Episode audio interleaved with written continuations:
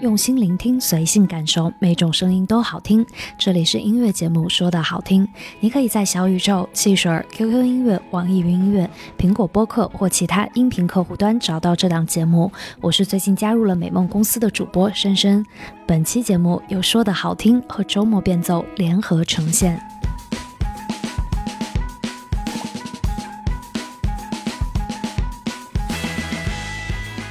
很高兴又一次和深深来了一个联动，对，没错，因为我们今天共同迎来了一位我们两个人都很喜欢的音乐人嘉宾，呃，我们欢迎许军。大家好，我是许军，我来自于美梦公司。哎，这个自报家门非常的成熟。对，呃，许军直接带出了今天这个节目的一个重要的缘起啊。嗯，呃，因为呃，许军在今年二零二一年的秋天发表了，这是第三张个人全长专辑了。对，第三张，对，就叫《美梦公司》，然后也是我们听过了之后觉得非常耐人寻味的一张作品。是，于是我们今天把 CEO 请来了。对对对对对。我们刚才录节目之前还在说，说美梦公司还可以叫什么？美梦合作社、美梦株式会社。美梦供销社、杂货铺，最早我其实写了叫美梦杂货铺。杂货铺，对，哎，这个也不错哎，嗯，有点像小时候家门口那个。对，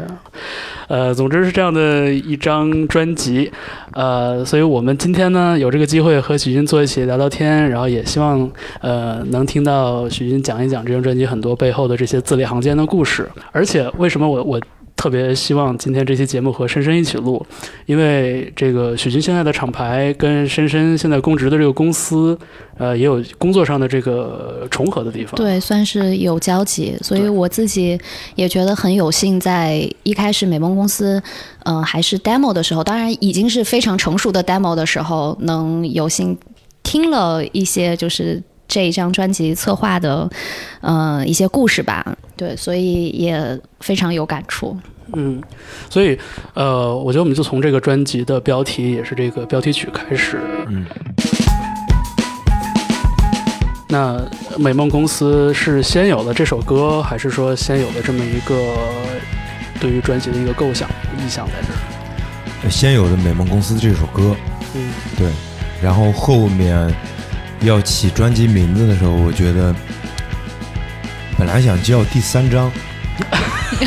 对，真的真的，因为因为我我特别不会取名字，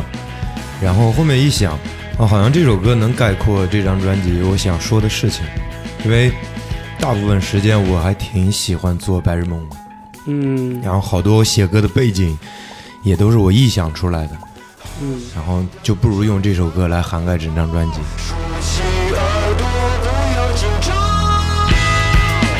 就是往大了说，其实大家都是这个公司的员工。员工，对我们当时想的时候就觉得说，哎，其实这首歌无论从歌词到整个的立意，都我们都会觉得说，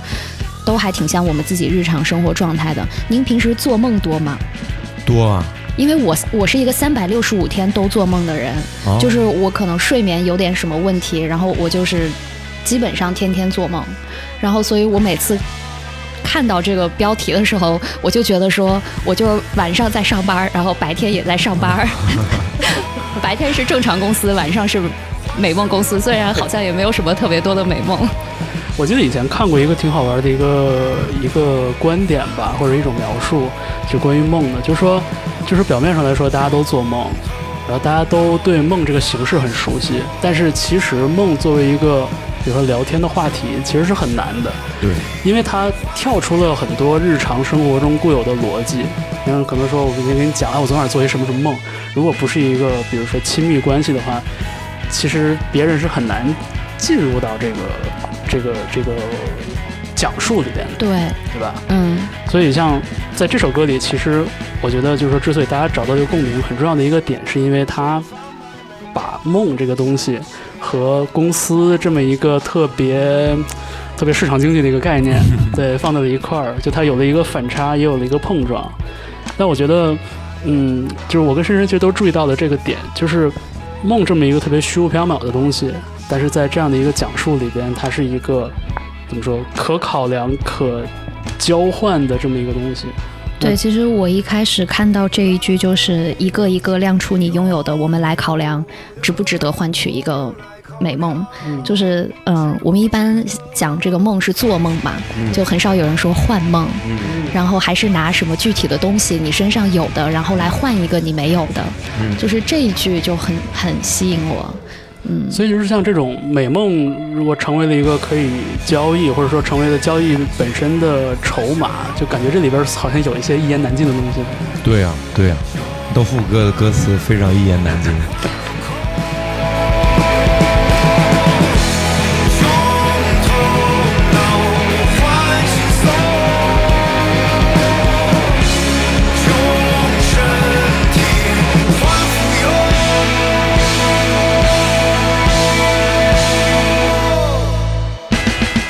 其实这个歌写的其实相当快，最开始我直接就，而且做了 intro，嗯，我就写了，然后弹琴，然后我就是直接就唱了《好戏登场，贩卖美梦》。嗯，我不知道为什么，因为这首歌是我上一张专辑巡演完，嗯，就是我巡演完回到家了，然后停了大概一个月休息，嗯，我再拿起琴，打开电脑写的第一首歌。其实那个时候我已经状态不一样了，嗯，对，我觉得我完成了之前的一个篇章，我要开始一个新的篇章，我就很很自然的唱，好戏登场，我我也我也不知道什么是要好戏，我也不知道会变成什么，但是我需要给自己这样一个刺激，我觉得 OK，我从这首歌写完的每一首歌都是不一样。的，对，我听起来感觉上一次巡演是一个是一个好大的句号，嗯，真的。是吧？我我完成了很多事情，嗯，我求婚啊，在台北，嗯。嗯，我也巡了，我觉得我人生中最长的一次巡演，嗯，就是非常累，三十三个城市，然后演的很密集，嗯，对，我觉得我们一会儿会聊到许军的这个二零一八年的这张专辑啊，事实上我没有名字，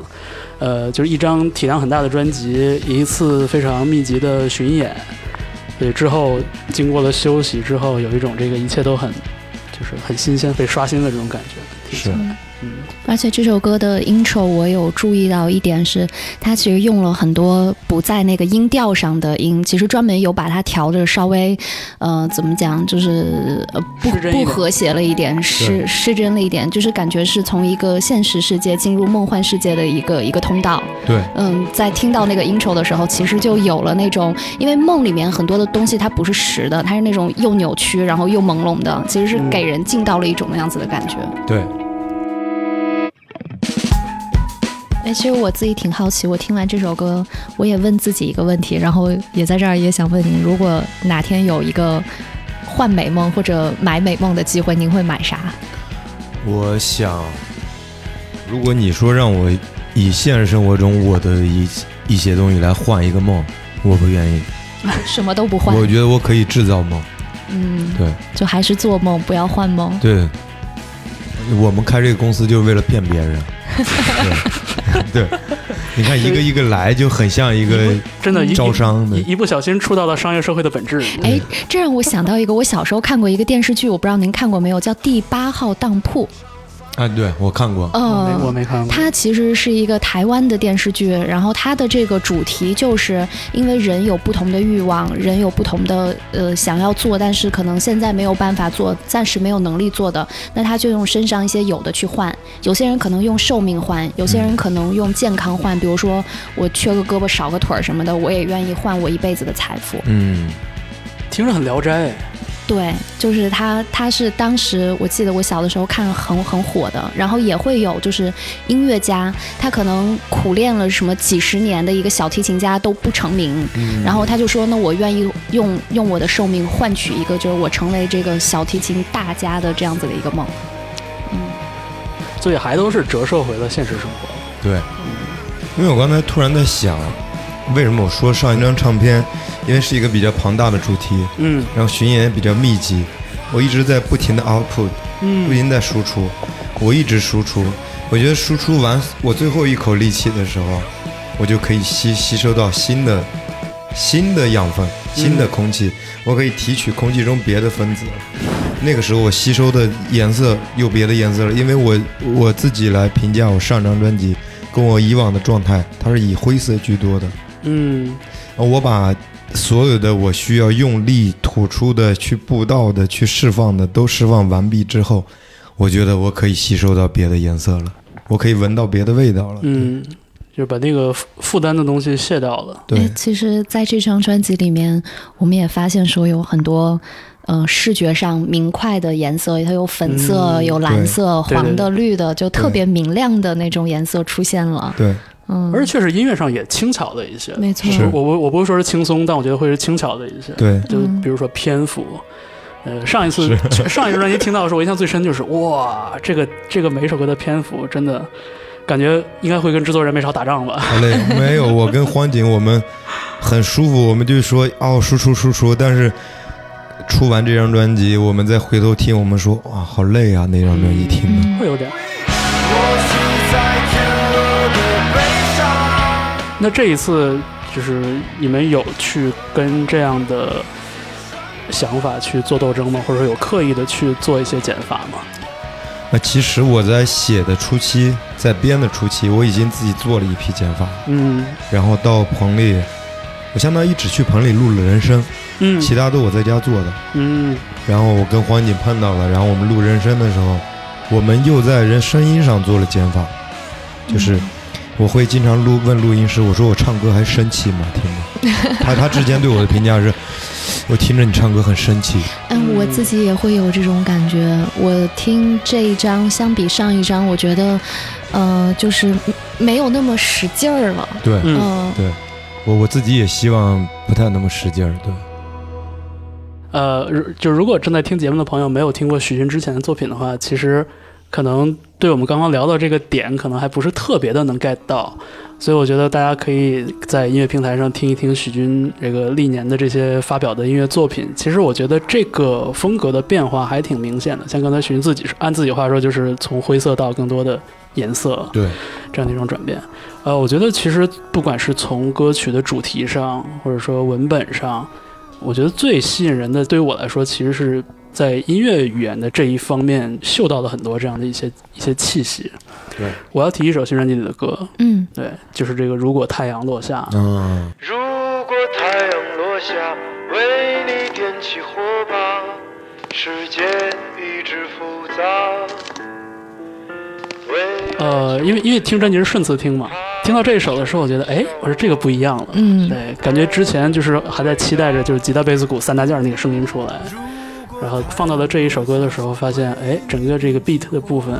就是会让我很好奇，然后立刻点开去看一下那个制作名单。啊，对，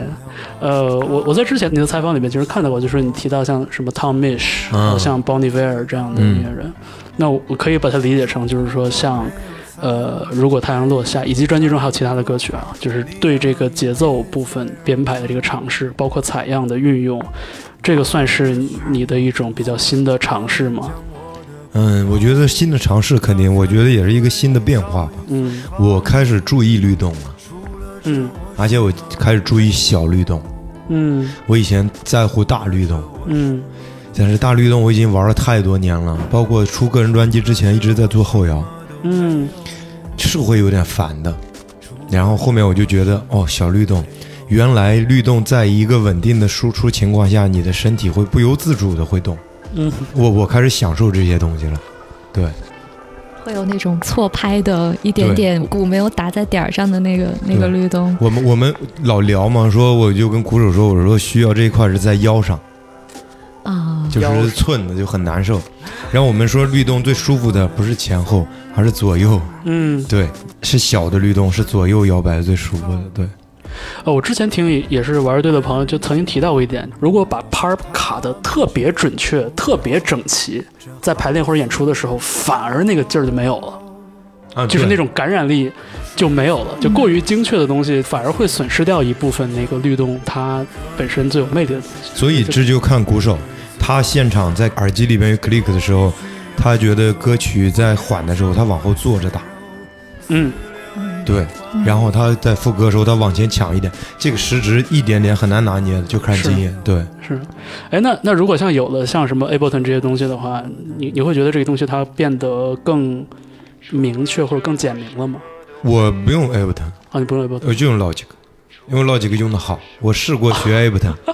我装了一天，我给卸载了。因为我当时不用 Ableton 的原因，就是我觉得 Ableton 更像一个 Beat Maker 用的，嗯，对呀、它可以切片啊、剪啊。是的，但是 Logic 它其实有一半还是在演奏，我比较爱演奏，嗯，吉他、贝斯我还是爱演奏，而不是剪。对，所以这就是从小从小的原因嘛。习惯。对，所以就是说，像这张美梦公司里边出现的这些采样或者切片啊这些东西，它更多的是一种风味儿，是一种对我觉得是一种风味儿调剂。对，而且是我向新时代、新世代吧示好，也不是示好，嗯，我想跟新时代发生一些比较微妙的关系。嗯，对就开始尝试跟他们对话。对，以前我非常排斥，包括电子的音色，我觉得嗯我好无趣啊！我觉得吉他用自己的手感来弹出来的东西才是、嗯才是最最棒的。确实，我觉得可能就是学学过这种，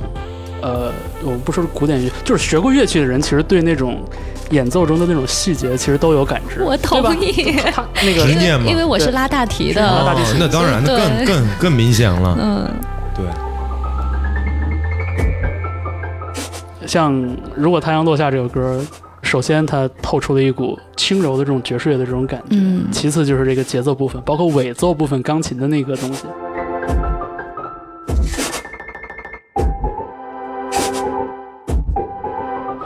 始觉得就是正常的钢琴的段落，后来发现啊、应该是做过细小的加工，切的。哎，切的。是对，但是那个整体上来说，我觉得我就觉得效果很好，因为它给我印象中许军的作品增添了一些幽默感。嗯，这个幽默感以前是不太能感知得到的，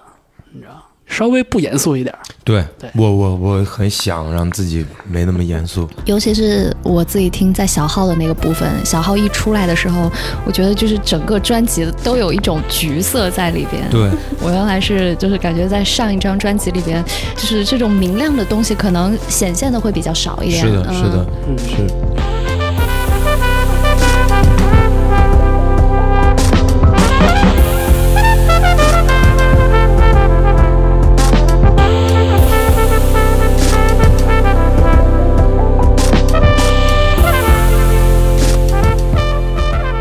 如果我们以这个呃作品的创作周期来计算的话，在美梦公司的这个周期里边，呃，就是除了你自己的这种主观意愿上的对新事物的这种尝试以外，那像你你身边的这些玩乐的伙伴或者这种乐队的这个编制有什么相应的这种变化吗？嗯，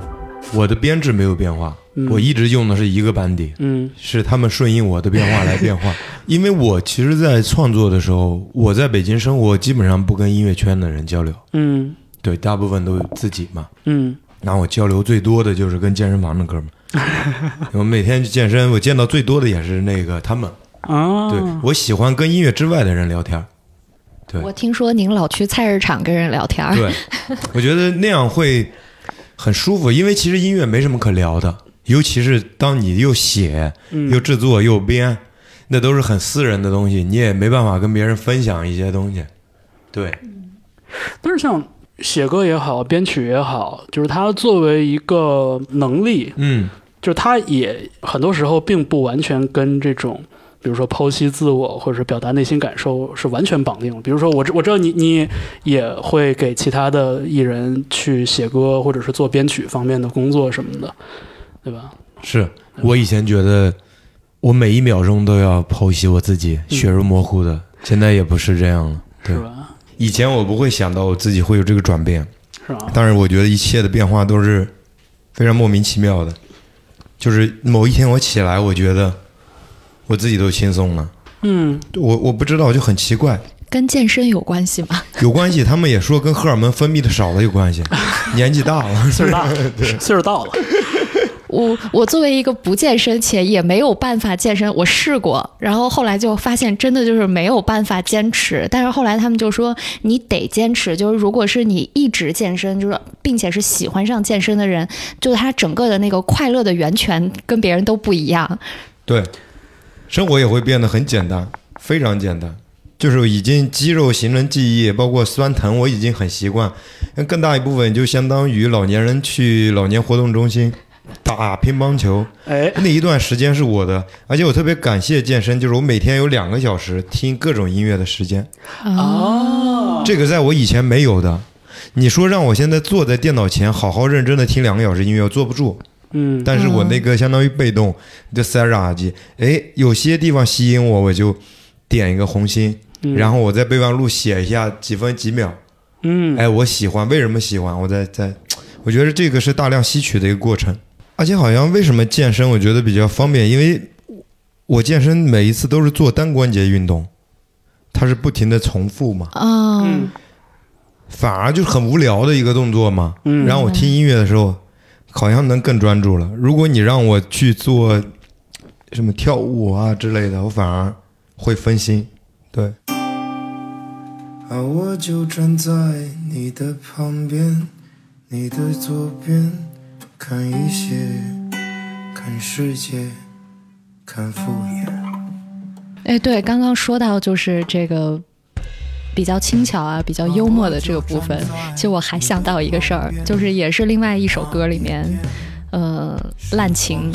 里面，我就觉得很有意思的一个点。啊，是里面有个采样，听完以后我就一直跟那儿笑，为什么有羊叫啊？哦，这个我最早 在杭州做音乐，有个搭档是西班牙人，他叫 Benet，嗯。他跟我说，他们西班牙巴西克族的人，嗯。他们有好多人喜欢羊，嗯，对，然后我就把它羊叫放进去。我确实听说巴斯克那边，因为整体上来说更呃偏农业、更田园一些。对对对对，是，呃，但是滥情里面的采样还真的不只有羊叫。还有狗叫，还有狗叫，然后因为我对这个广播的这个拧旋钮的那个声音印象也很深，然后包括那个人声的那个哒哒哒哒哒那个、嗯那个那个 starter 的那个效果，对那个部分然。后我在切的嘛。对，所以就真的这首歌里边有很多这种隐藏的就花哨的东西。其实我我就想让那块变得特别荒诞，嗯就是他从我的吉他 solo 完了嘛，嗯我觉得我编了我人生中最好听的一个吉他 solo，然后 solo 完了就进入一段巨荒诞的东西，有狗叫，有欢呼声，有羊叫，嗯有嗯，切片，有 radio 的声音。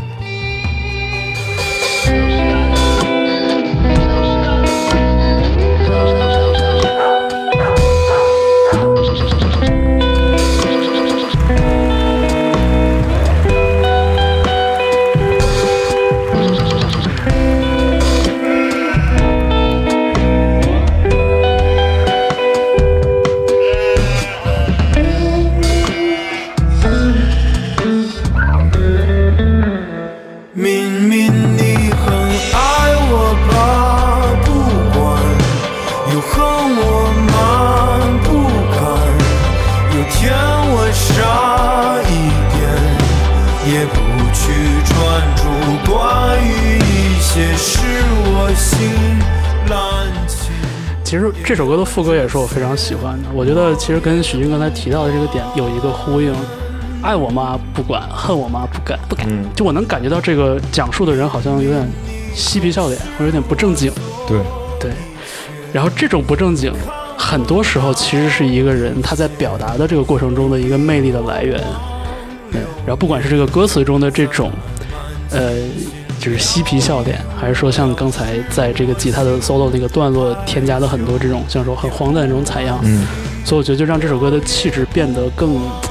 其实是更多面了一些。对对。对对，因为就是说，像以前，哎又说到以前了哈，就是许军的作品给我的感觉就是非常的单一面相，对，就是说他在诚恳和呃用力的这个方面做到了几乎是极致，但是在其他的面向呢，他没有告诉我是什么样的。是，对，然后现在就是说，我觉得哎，其实一个深情的人油嘴滑舌一点，有的时候反而是魅力会叠加的。我从女孩子的角度来说，可能是因为像前一张专辑的时候，我朋友圈里面分享专辑的清一色的都是直男，对，然后这一张专辑开始就是女孩的比例也特别多了，嗯，我觉得还是有意义的，就是说，因为一个人很难用单一的面相去一直生活着。是，而且如果一个单一面相，我自己潜移默化的也会告诉自己，我就那样的人，我的生活会好无聊，真的，嗯，对他，他给自己也形成了一个这种自我催眠一样，我每天都带着劲儿的生活，我觉得我，我得我得我得我得干翻这个世界。嗯对我以前是这样。是。你觉得这张专辑里边最轻松惬意的歌是哪一首？嗯，就是从你就是写作和录音的这个整个过程来看，就你觉得最不费力的？最不费力的，那就只有一个办法呀，因为它短。好吧，还是实在啊，非常实在实在。他们说过，未来要走的路也不可怕，没有什么幸福可言，只有一个办法，只有一个办法，只有一个办法。未来的路看似奇怪，没有人们的花园，人们的树叶，只有一个办法，只有一个办法，只有一个办法。关于那些没有走过的路，也走差不多了，直接让人后退是只有一个办法，只有一个办法，只有一个办法。他们都相信那些没有。哎，那我们说说这首歌好了。嗯，就他这个戛然而止的感觉，确实给人很大的一个冲击。然后，呃，深深还有一个很有意思的角度，对，因为我听这首歌的时候，我不是把它单独拿出来听的，我是把问题只有一个办法和方法论这三个，我感觉是像一个专辑里的三部曲一样。问题是一个影子，就是我们有这么多的问题，然后只有一个办法是有点像冲突的那个部分，就是一直在重复，只有一个办法。那方法论可能是最后一个结语，就是我们。感觉最后就是也没有什么好的办法，嗯就我是把这三个放在一起听，感觉还挺有意思的。就是是不是？我觉得从第一张专辑开始到第二张到第三张，其实我们除了刚刚说的那个梦是一个主题之外，其实我自己感觉还有一个一直循环的过程，是一直在抛出问题，然后尝试去解决问题。对，嗯，嗯，嗯，反而到这张我已经不尝试去解决了，但是我也明白我的生活组成部分就是问题。以我以前会尝试去解决它，但是我现在觉得有问题对我来说是好的，就就是那个证明答案是怎么样也不重要，不重要，。一点不重要。我我写二十九的时候，我说没有答案，不会有答案。其实我心里期望有个答案，是。但是我现在不会期望有答案。对，就听二十九的时候，明显觉着就是那个，这说的是反话，就是那劲儿没放下。对对。但是我我我其实有点明白，呃，许云刚才说到那种感觉，其实就是就是从拒绝问题到承认问题，然后到跟问题共存，对，跟问题共存，我觉得也是一种获得自由的方法。对我来说，我其实现在能意识到，就是如果我一直执迷于自己的这些问题的话，嗯，我真的别的事儿全影响了，是生活也影响了，吃饭也影响了，可能亲密关系也影响了。但是现在就是我我学着做到的一点，就是一边儿我愁我的问题，但是另外一边问题之外，我试图让我的其他的这部分生活也不受太大的影响。嗯嗯，我有时候会有很强烈的这种感觉。没有硝烟弥漫，愿你哭得像风，野得像狗，扎进灯火。但是这种东西，如果说你想解决，但解决不掉，你还在想的话，可能我的方法是这样，就是他如果出现一个问题，我会找这个问题中是不是有需要我去做的事情。嗯，如果有需要我去做的事情，我把这个事情做完了，那这个问题还存在，那就存在呗，我就不管它了。因为我前两天看了一个图，就说有些问题在你现在看你是，它这个图就是你背了一个巨大的包袱，嗯它一年后看没有了，对，也不重要。嗯感觉有点那种尽人事听天命的意思。对，年纪都到了，都是荷尔蒙少了。是是是是。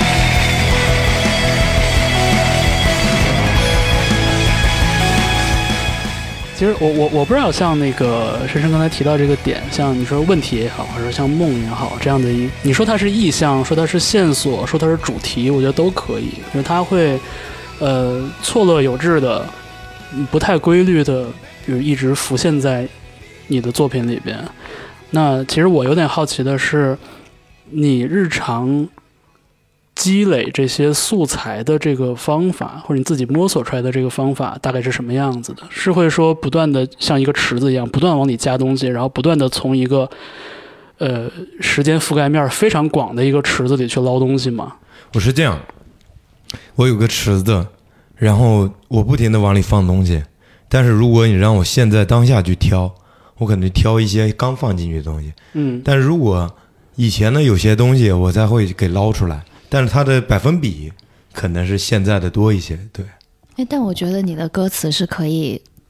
打散重组的。对，就是我是怎么发现这个事儿的？就是美梦公司它的这个专辑里面的呃歌词本，其实它不是本儿，它是一张纸，而且它排的是这种错落有致的排的。我有一天是看哪一首的歌词，然后跟下一首的歌词是能接在一起的。对，然后我突然一下就感觉，哎，就是我就尝试着把你之前的专辑的歌词和现在的往起拼，我发现哎也也挺有意思的，也拼得上。是吗？嗯，所以你看，实体专辑还是有意义吧？有就是它在不知觉间，其实给了你一个呃另一种去阅读的方法。没错。其实这个我都没想过，我回去也看一下。有的有，嗯，是，呃，虽然说是主观性很强的创作，但是其实里边很多的呃这种描绘，其实它并不区分具体的年限。哎，是的，是的，对，对，所以很多东西，就它放在二零一六年也好，它放在二零二一年也好，我觉得它都有呃一定的普适性，而且它就是对人的这种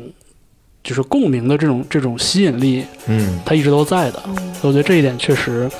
嗯，就是在文本这个角度来说，也有很多耐人寻味的东西。我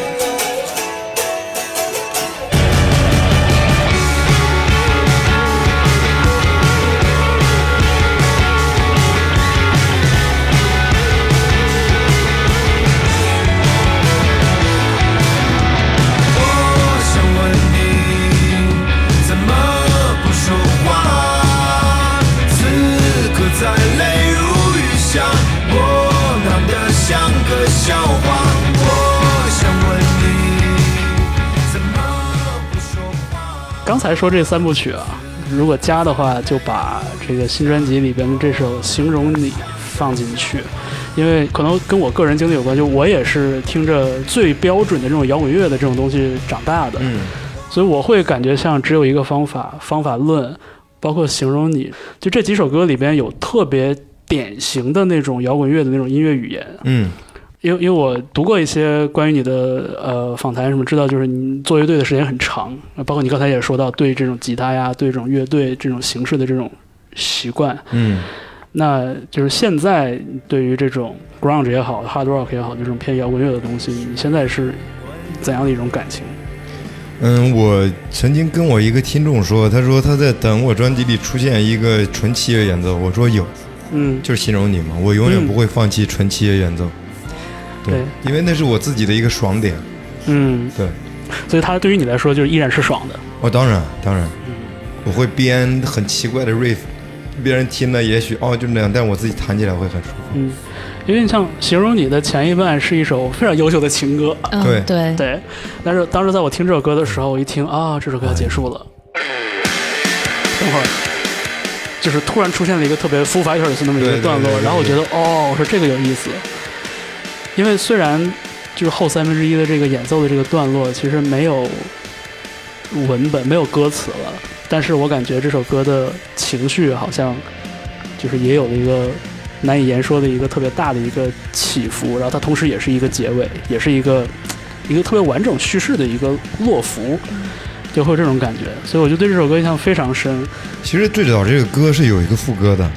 在《嗯嘿我爱你》之后是有一个副歌，我给剪了。嗯，那个副歌写的也非常好听，真的。嗯但是我觉得我要的不是好听，嗯我要的是它能后面能完全的覆盖我前面说的一切。覆盖，对，在总结吧，相当于嗯总结我之前说的一切，然后我就把它换成了器乐演奏。嗯对我觉得那样情绪更，因为我不再想最，因为有歌词它会有指向性嘛，特别明确。我就不再想在最后给别人指向性。我在《嘿我爱你》之后，一切的一切都是你们自己带入，也可以是我恨你，也可以说我我离开你，这这无所谓。嗯对我只是给你一个氛围，然后你自己带入就 OK。啊，这样，我确实觉得，就是说这首歌这是一个特别好的处理的方法，因为其实在这个风暴来临之前，就是“嘿，我爱你”那一句是非常低沉的，类似于像一个半念白的这么一个处理。嗯，这个地方其实已经把这首歌的题给点破了，对，它甚至是一个开放性结局。点完了之后要怎样？嗯，对，我觉得就是这个所有东西交给一段无言的部分是非常抓我的这么一个点。对，但是同时我想到就是你之前有首作品叫《暖光》，嗯，暖光的那首歌在后边也有一个像是一个 reprise 一样的，就是感觉这首歌已经好像可以了，嗯，但是又杀回来了。嗯，对，对，虽然说这个起落是相近的，但我觉得两首歌的那个感觉是完全不一样的。对，对。但是暖光那首歌纯粹是要玩儿，嗯，在致敬小时候嗯大 metal 时代，我们在 录音棚里嗯那天录完了，已经结束了，那突然贝斯就起了一个 riff，啊，我就觉得做下去嘛，对，嗯这就是同期录音的魅力嘛，相当于是对，但是同时就是说，也是时隔的一段时间之后再听《暖光》那首歌，我就觉得这个结尾，我就我就一方面我能我能感觉到那个意犹未尽的劲儿，但是同时我也感觉就是有真的有必要吗？好像也不一定有必要，但是你知道这是个因为所以的一个事情，对。但是如果你在现场看暖光，你会觉得最后一段太有必要。是吧？哎，对，这也是我想说的。我觉得就是，呃，你在写写歌，每做一一首歌的时候，其实都有在考虑现场我演这首歌是什么样的情况。我大部分会考虑，嗯，而且我会考虑乐队整体怎么样出来的声音跟 balance 舒服。就可能小时候做乐队做多了，所以是不是在就是想的时候，已经把现场什么光线啊什么的就就全部都考虑进会想去了？会想，我不要别什么颜色的光，嗯我会想，对因为就很有氛围感。对是，而且确实就是我我发现很多时候这种创意它是一个特别特别立体的，就这个灵感很立体。哎，我我我之前会一厢情愿的觉得说啊，那做音乐的人肯定会优先考虑音乐，嗯，跟大家聊多了，发现完全不是这样。就大家很多时候那个想法都是就是四处往外冒，对，就可能歌没做完呢，他先想好了我这个视觉我要一个文艺复兴的感觉，是是是是是，所以这一点我也是很 respect 大家，你知道，就是做音乐的朋友们都太有意思了，我太喜欢你们了。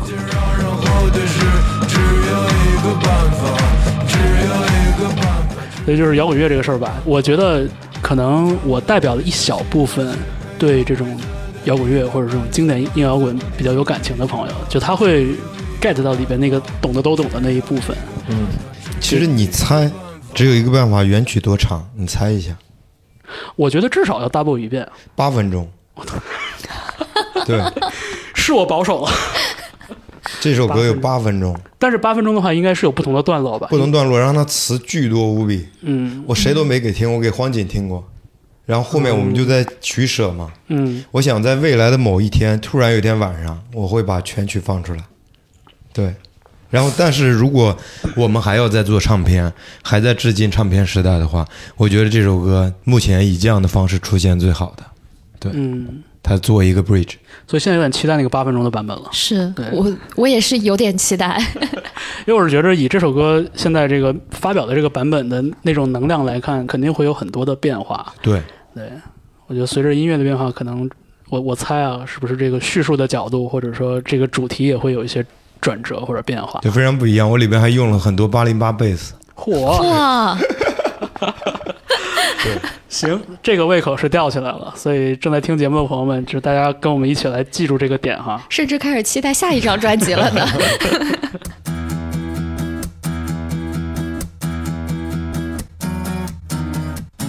其实咱们刚才已经聊到了很多关于这个我下面我想问的这个事情，嗯，不管是一六年的专辑，还是一八年的专辑，就是许军写了很多这种自我指认特别强烈的作品，就是你能感觉到这个写歌的人和唱歌的人和现实生活中的这个人，这几个人是合一的这个身份，高度统一。嗯对，而且就是说，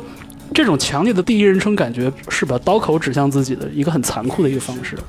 我觉得许军写歌挺残酷的，自我剖析其实是一个挺难受的过程。对，而且就是说，如果我们沿着这个角度去看一看许军之前的作品，《万松岭的嬉皮士》《疯子》《二十九》，然后《知己》也是我很我蛮喜欢的一首歌。就这种特别特别强烈的这种自我的这种属性，这种第一人称的感觉，像其实刚才你在讲到新专辑的很多从无到有的这个过程里边，其实能感觉出来是有一些松动的，是。嗯，呃，然后在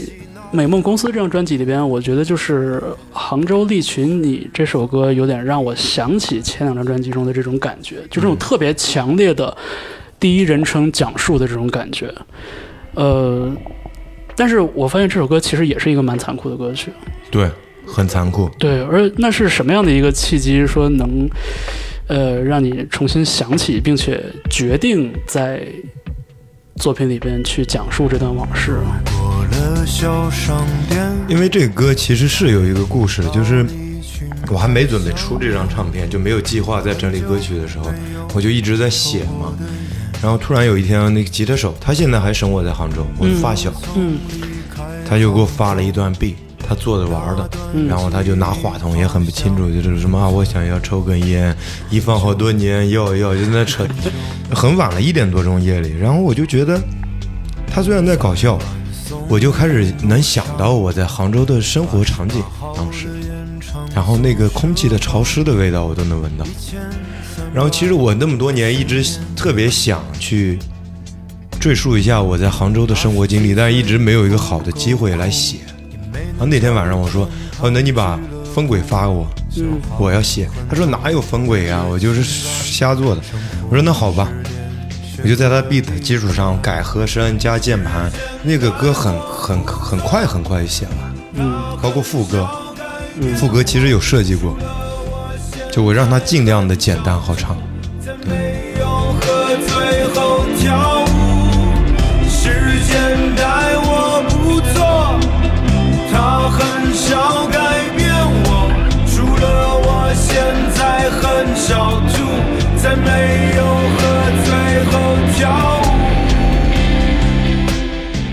我觉得这个副歌非常的妙，我非常喜欢这首歌的副歌，但是我我有我的理由啊，嗯就是因为这个主歌的这个讲述其实是很直白、很残酷，然后在第二段主歌的时候其实也很突然，就是这首歌在进入到副歌部分的时候，我当时的感觉是，哦，这个讲述还要更展开一些。副歌作为这首歌里边最能承载大家记忆点的这个部分，它一定要有一些强烈的感受以及很多的细节，这是我一般会比较期待的一个东西。但是我发现这首歌就停在副歌这儿了。对，我以为这个故事还会再继续往前讲，但是这个唱歌的人他不讲了。对啊，因为我就相当于在副歌说了一个大部分大部分人年轻时候都会觉得很残酷的一个总结嘛。对啊，然后就虽然是个歌曲，它是一直在向前行进，最后结束的，但是最后这几遍副歌的这个重复就没有任何的落 伏，没有任何的答案，我理解没有任何的故事的结尾，就这样就戛然而止。你是想说，本来你期待，也没有在喝醉之后跳舞之后还会有更多展开的描述。对啊，也但其实也许也许是也许是更多关于离开杭州之后的事情，也许是关于自己的现在，也许就是就是这个故事继如果继续讲的话，其实有很多种可能嘛。但是我就发现，哎，他没有讲，然后我就因此而非常非常的喜欢这首歌。哦，原来你也喜欢这种绕着弯说话，最后也不给你明确。然后我写歌是喜欢这样，因为我觉得这可能跟大家的期望有关，或者说跟大家所习惯的这种叙事有关。你像咱们从小接受的语文教育，包括小时候做的那些中心思想的总结，这个故事如何开始的，故事如何结尾的，结尾的时候有没有什么象征性的意义，有没有什么经验和教训？我觉得这是可能是大家的一个平均的一种期待。对，但是这种在叙事方面的这种这种处理，我觉得就是在这首歌里边，其实很好的一个体现吧。啊，对于我来说，就是这样的一种戛然而止的感觉。所以你就是故意的呗。嗯，差不多，因为往后再写，其实故事还没结束。对呀、对呀，明显我的故我没死呢故事没有呀，结束。对，我还活着，就没办法再写了。其实我写了很多文字，到后面嗯我把它写成小说了，真的，相当于我我的备忘录现在就有，嗯我写了我出的一张唱片去瑞典什么什么什么都变成歌词了，什么第二张唱片什么，现在我写的这首歌可能会放在我第三张唱片，但没有意义了。我对于我来说，它在一个歌曲里边一个精炼的环境下，它是没有意义了。我只需要让别人听到，在没有喝醉后跳舞就可以了。因为我我我觉得我身边大部分人都是这样。因为其实也有点呼应，就是时间他待我不错，对他他真的待我不错，所以嗯我才没有再去有以后的那些事儿，因为我现在已经过得挺好的。对对对，我觉得真的时间待我不错的，我我基本上没有变。对，所以就是说，这个上下文更完整的这个叙事，其实在你的脑海里，在你的记事本里，其实也是存在着的。存在，嗯，但是在音乐里它不成立，我觉得。对，对我我觉得这个点就在这儿，就是如果把写歌和唱歌当成一个讲故事的过程的话，其实有很多东西是可以交给音乐这一部分的。对，对，如果单纯从让这个作品更易于理解的角度来说的话，肯定是你写的越细致、越具体越好。对，但是我就觉得，我之所以喜欢听这些音乐人的作品，就因为有很多东西他不会明确的讲出来，对，是一些字里行间的这种东西。我之前听一个画家讲过，说他画一个在丛林里面的老虎，一般的人是先画丛林，再把这个老虎露出来的一点点画上去。嗯，但他的做法是，他先画一只完整的老虎，再画丛林的部分，去把他想盖住的那个部分盖住。哦，但他背后人看不见的地方，它依然是一只完整的虎。嗯，就是，所以它其实是，它并不是说我盖住那些不想让你看到的东西，而是我曾经有这么一个完整的东西，但我选择让你看到的那一部分。对对对，我觉得这哦这个角度个特别好，哦特别好。确实这个角度好。对，所以它有一点点像，呃，有些导演拍片之前，演员会写人物小传，嗯，他可能只是一个丫鬟，只是一个什么，但是他要把他所有的身世弄弄清楚，他为什么要在这儿当丫鬟，嗯为什么会经历现在的这一切，可能都是跟他之前的事情有关系。对所以就是，其实你相当于给杭州利群你写了一个人物小传。对。然后我一直觉得我做音乐好像就是在发送各种电波，嗯，嗯，我这个电波可能有些复杂吧，然后你能接收到，我们就是一样的人。嗯，对，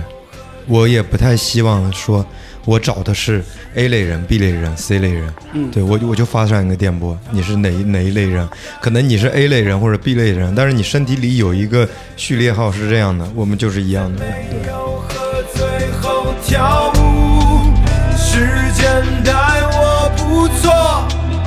他很少改变我，除了我现在很少吐，才没有喝醉后跳舞。所以我就发现，其实许云，你对自己的这个做音乐的这个过程本身想的还蛮多的。对，对，因为你知道，就是这种比较流连于自我表达或者自我剖析的人，他往往会进入一种 ego 特别大的那种状态。然后就是他不，我觉得他可能是因为他经常去菜市场，他没有什么大的 ego。我之所以就是有这种感觉，我也是有证据的。呃，我们又说到上一张专辑了，有首歌叫《乐队》，嗯，嗯，在这首歌里边，就是完全把自己做音乐的这个思路给解构掉了。嗯，对，对而且是自己解构的自己。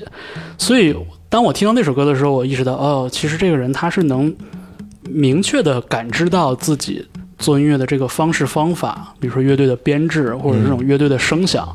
它的特点和它的局限，它的优势和劣势，就其实这个人自己心里非常的有数，而不是那种陷入到一种 ego 值特别大、特别自我那种，就是我就是我，我我我就是不一样的烟火，你知道，就那种感觉，不，我在二二十岁的时候差不多是这样，是吧？对，但是现在完全不会了。所以我觉得像乐队也好，然后包括什么我不会写情歌这种，嗯然后这种作品就是他的这个，就是又回到了自我指认这个事情，就是它既指向了歌曲中的那个叙事，又指向了一个非常鲜活的一个歌曲创作者的这么一个存在。对你刚刚说乐队的那一个部分，其实我自己会觉得在这一张专辑也有呼应，但它不在歌曲里面，它在专辑的文案上。嗯，就是专辑的文案，它其实有写了很多对这张专辑一些细微的小的修改意见。对。其实那个是写给制作人的，对吗？对，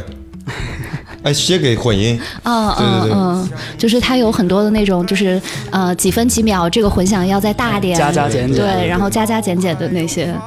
嗯，然后最后什么都没有，就是四个字：感谢音乐。对他可能没有自己的那个部分在里边，但是你已经把你想说的全，部都说了，对对对，都说了，就是因为呃，有的时候我发现你的歌词里面有一些写的特别口语，就是特别的白话，比如说，嗯。如果你需要住所，我愿意将我的骨头打碎，然后我愿意把我的血肉撕碎，为你建一座房子，就是这样平铺直叙，就是这种让人看完以后觉得嗯特别平铺直叙的东西。然后，但是这张专辑又有一些很诗意、很朦胧的，比如说那个《烂情里嗯，》的歌词，有点像那种小的时候看武侠片。那一掌下去不算什么，但是就是伤人内力的那种感觉，对。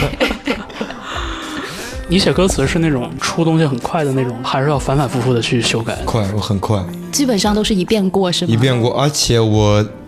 我没跟别人说过，我基本上好多时候写歌，我会唱 demo，嗯，我即兴它已经出来大概百分之六十的词，就是跟你们看到的版本。所以就是你在录 demo 录人声的时候，其实就已经带上了很多。我脑子里在过电影，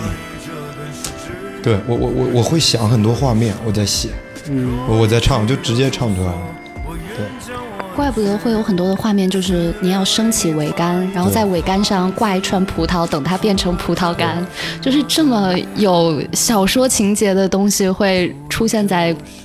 歌词里边，就会让人觉得很很很意外，但又很有画面感。对于很多做音乐的人来说，写歌词是个老大难问题啊。没错，对，甭说 demo 了，就是编曲都做完了，也憋不出一个歌词，是。都很而且经常都是要根据音符先画叉，先画几个叉，然后就是，哦然后再往里添字。我有遇到过这样，我帮别人写过，嗯，他给我叉叉叉叉叉叉啊，我给他写词。啊、这真正的做到了填词。对，所以就是我也发现你从来不讲究呃押韵的词，其实我押的，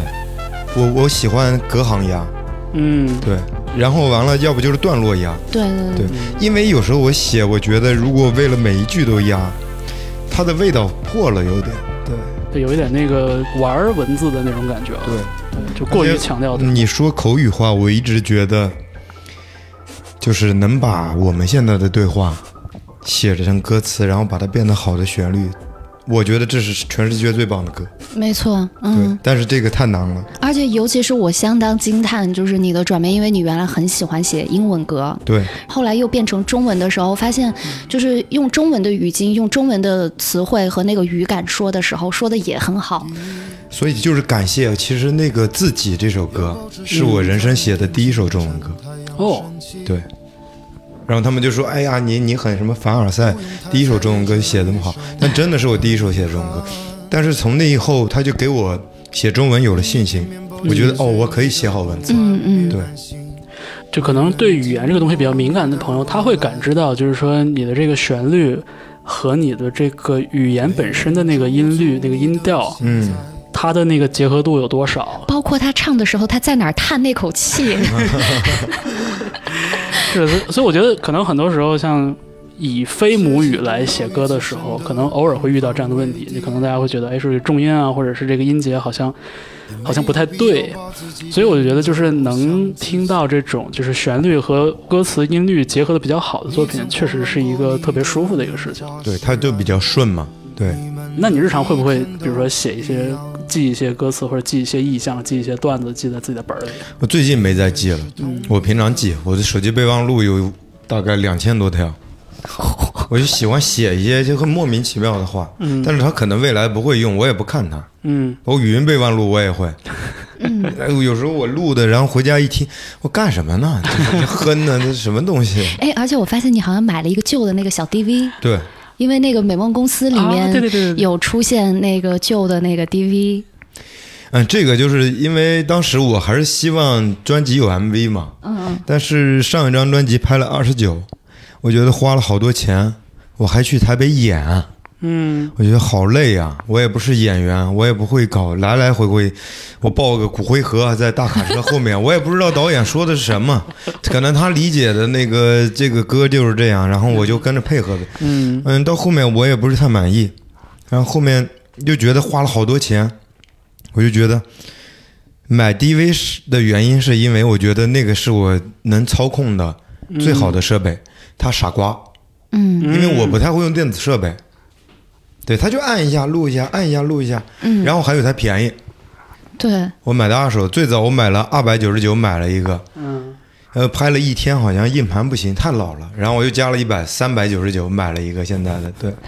就是因为你说到就是那种大手笔、大制作的这种音乐录影带的拍摄，其实我觉得很容易让我们想起一些，比如说经典的这种唱片年代的那些、嗯。那些企划。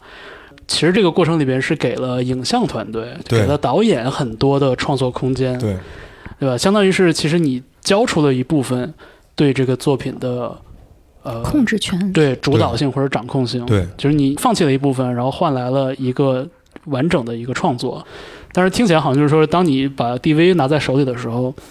相当于是影像这一部分，你也在自己落实自己的想法了，对，是这样。相当于这样，就是我看到什么就拍什么，而且它呈现出来一种非常，嗯、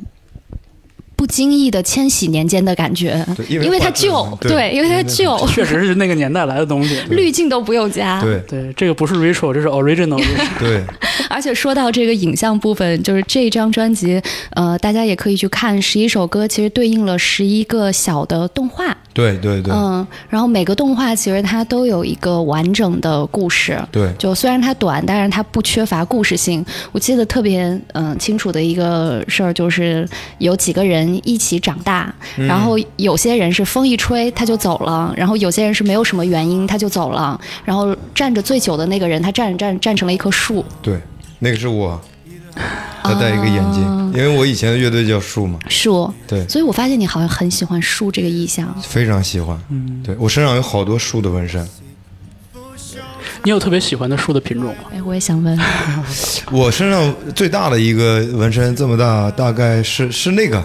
我不知道叫什么品种，就是好多电影里就是，呃，都是草坪，然后很远有一个巨大的树，然后很很茂盛，像伞一样啊底，下都可以坐着人。那个哦根会垂着的。对对，这叫啊，什么树？那是榕榕树，榕树哈，嗯、对，就巨大。然后我们小时候都在那长大，然后什么什么两小无猜，然后长大了再去那个，那是我心里的树的概念。对因为它会不断的生根，然后不断的扎根。对对对，我觉得树是一个很慢的东西，就是我经常会觉得，就是树是一个很好的一个一个隐喻，就是不管是人工的培育，还是说自然的生长，它都要很长很长很长时间才能成为我们印象中那个样子。对，然后它给我们带来的这些好的东西，我们从这里边享受到的东西，也会伴随我们很多很多年，甚至这个树没了。它还会留下很多很多的东西，这个东西就是，就对于现在，就是说大家对效率、对立竿见影、对回报率这些东西，就是精打细算。对，对我就觉得树是一个其实很好的一一种隐喻。而且我我喜欢树一个就是它不但要向上生长，它其实更多的向下生长。没错，而且我觉得这很许君的是，它有很多的东西是扎在地下的，人们看到的可能只是地上面的一部分东东西嗯，但是它下面的其实生长的东西是大家看不见的。对，嗯，很富有哲理。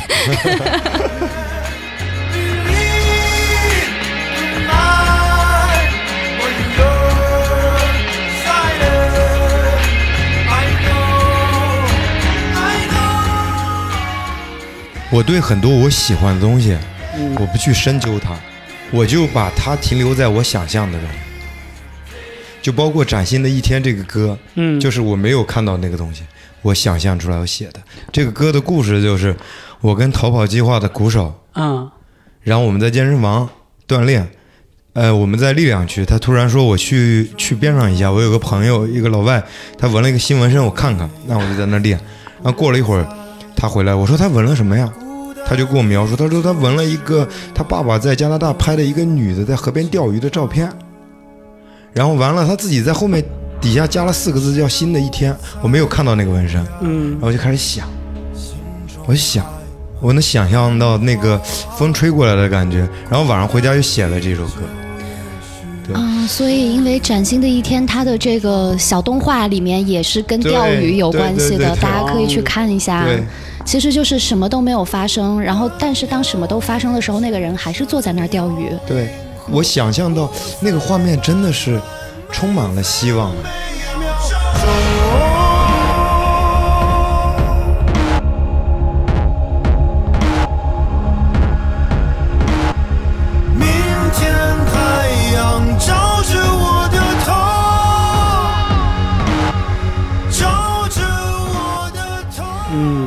是我听崭新的一天的感受，就是它一直在推进，它没有推很高，但是最后是一种明亮的，我听起来甚至有点像奥林匹克的那个感觉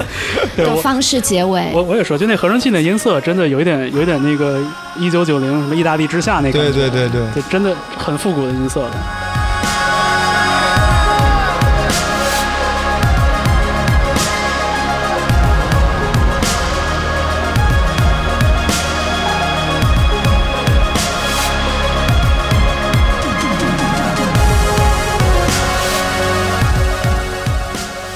但是我反而觉得《崭新的一天》这首歌，特别是它结尾那部分，作为许军的这一张录音室专辑的收尾的那部分，反而有点超现实，我觉得。嗯，一颗心脏滚烫，跳得不合节拍。对啊，然后在一个非常复古的一个音色里边，然后就飞升了。是不是感觉很不许君？就是它有一点超现实的意味，在于一整张专辑听下来，如果我们按照顺序来听的话，这个里面有各种各样的时刻，有各种各样的情感，有这种比较沉重的，也有比较轻松的，然后有一些俏皮的、一些好玩的、幽默的东西，然后到这首歌这个结尾突然飘走了。嗯，然后这个飘走了，就会让我忍不住去想一下，我说刚刚听到那些东西都是真的吗？都是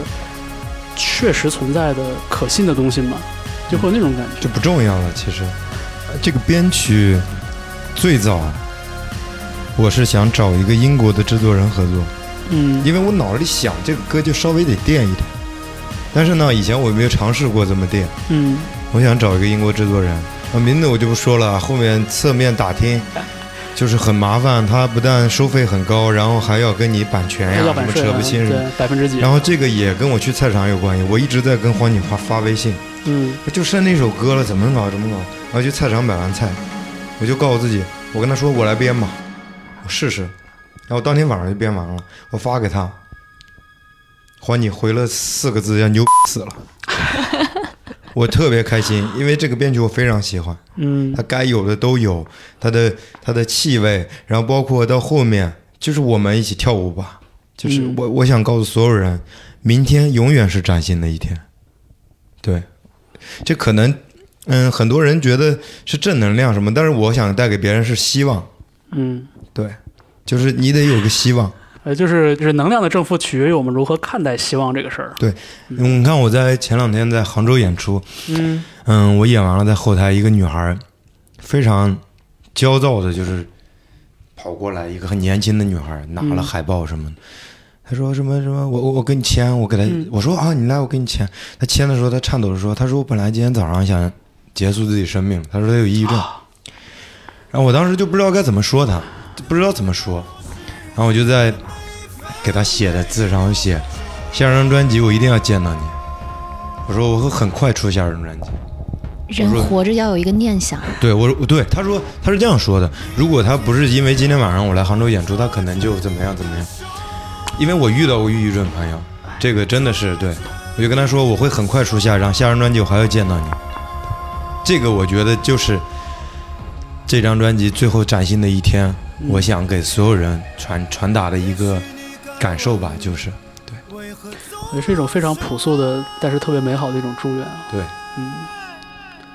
但是我我我我相信他，他跟我约定了，他会在下张专辑见到我，我还会给他签，我在下张专辑再见。对，也许你该问，如何亲吻现在？颗心脏滚烫，它跳得不和节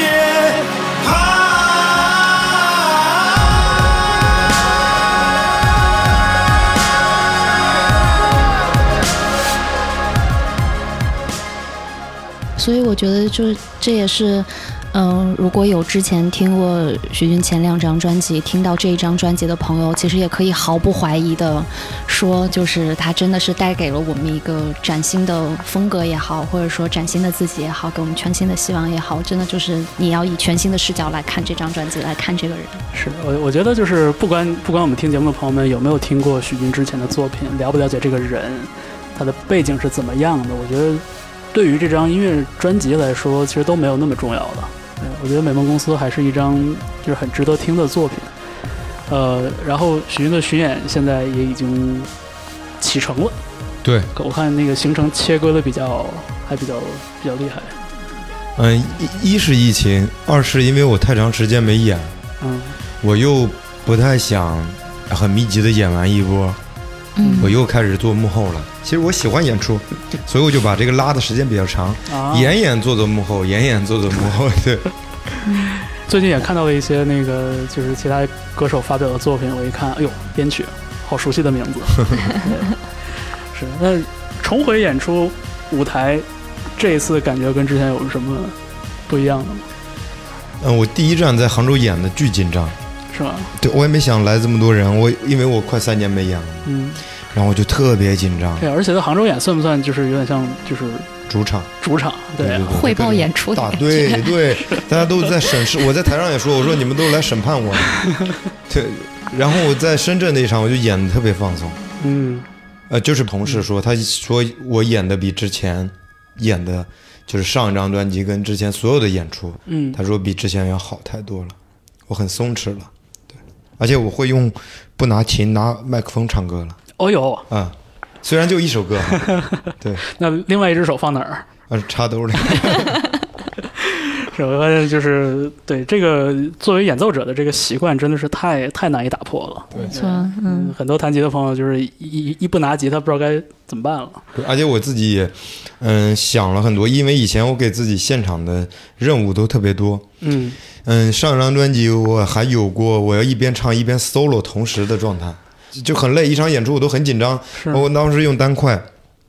我的效果器我要在家练哪个气口我要同时踩亮三块，啊，就是这这这些其实是不应该我我我太想太多的。是然后这张专辑我就把很多比较难的部分交给吉他手，也是相当于交给别人信任了嘛，相当于对对其实也是重新分配了一下这个工作。对对，但我就很舒服，我会很松弛。确实，在这演出里边，你有比吉他还要多的一些工作要做嘛？对呀、哎呀，所以这个大家这个收听节目的同时，也可以留意一下许军的这个二零二一年的这个巡演的日程，看看会不会到大家所在的城市哈。对，然后呃，我这边呃就是有一个小 tips，如果大家去现场的话，也可以关注一下，就是这个展台不光卖专辑，还有卖那个贴纸，就是这一次巡演的贴纸特别可爱，对，嗯，然后一看就是花了心思做呃，的，就是好到了我们要在节目里面提一下的程度？是的，是的，很好看，还有 T 恤，就是大家可以选择自己喜欢的方式来消费嘛，买什么东西都好，买演出票、买演人、买专辑、买贴纸。对我觉得相见是最重要的，其次是消费，是消费也很重要了。呃，我我我最后还有一个问题啊，就是从以前的那种特别死磕的那种状态，到现在这个状态，这个过程里边有没有那样的一个转折的时刻，或者是那种顿悟的时刻？就突然就从以前的那种状态里边解扣解出来了，还是说这是一个特别缓慢的，甚至是不自觉的过程？我觉得应该是缓慢的，但是它有一个时间线，就像我说的，嗯，第二张专辑出完，巡演完了，嗯该输出的都输出了，我要面对崭新的生活、崭新的音乐，看到崭新的风景，嗯，然后就就真的不一样了。对，酷。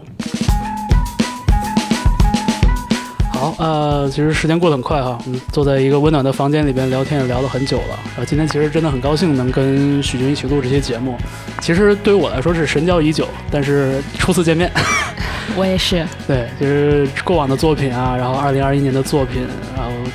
嗯都有很多的感受，所以今天也很高兴听许军讲了讲这张专辑《美梦公司》背后的一些故事和一些算心路历程吧。没错，对，呃，然后特别高兴今天能跟深深一起，呃，跟许军一起录这期节目。嗯好，特别荣幸，对，然后像刚才提到的，就是大家可以用你喜欢的方式来支持你喜欢的音乐人。我觉得演出是我最喜欢的一种。对，对无论是在现场还是在线上，就希望大家能亲自去聆听一下这张《美梦公司》。嗯，呃，好吧，那我们这期节目就到这儿。然后我们谢谢许军今天有时间能来做客。谢谢谢谢徐谢你们军谢谢你们，嗯，那咱们也约一个下张专辑再见吧。好好，好，那你正在听到的是 Key Change，说的好听，哎，两个音乐播客一起为你带来的这一期特别节目，可以在你收听节目的地方留言，啊、有什么想讲的，有什么想告诉许军的，我们也会尽力转达一下。嗯，也欢迎在你常听音乐的平台去留言，然后我相信他一定也能看得到。嗯好，那这期节目就这样，再见。拜再见拜。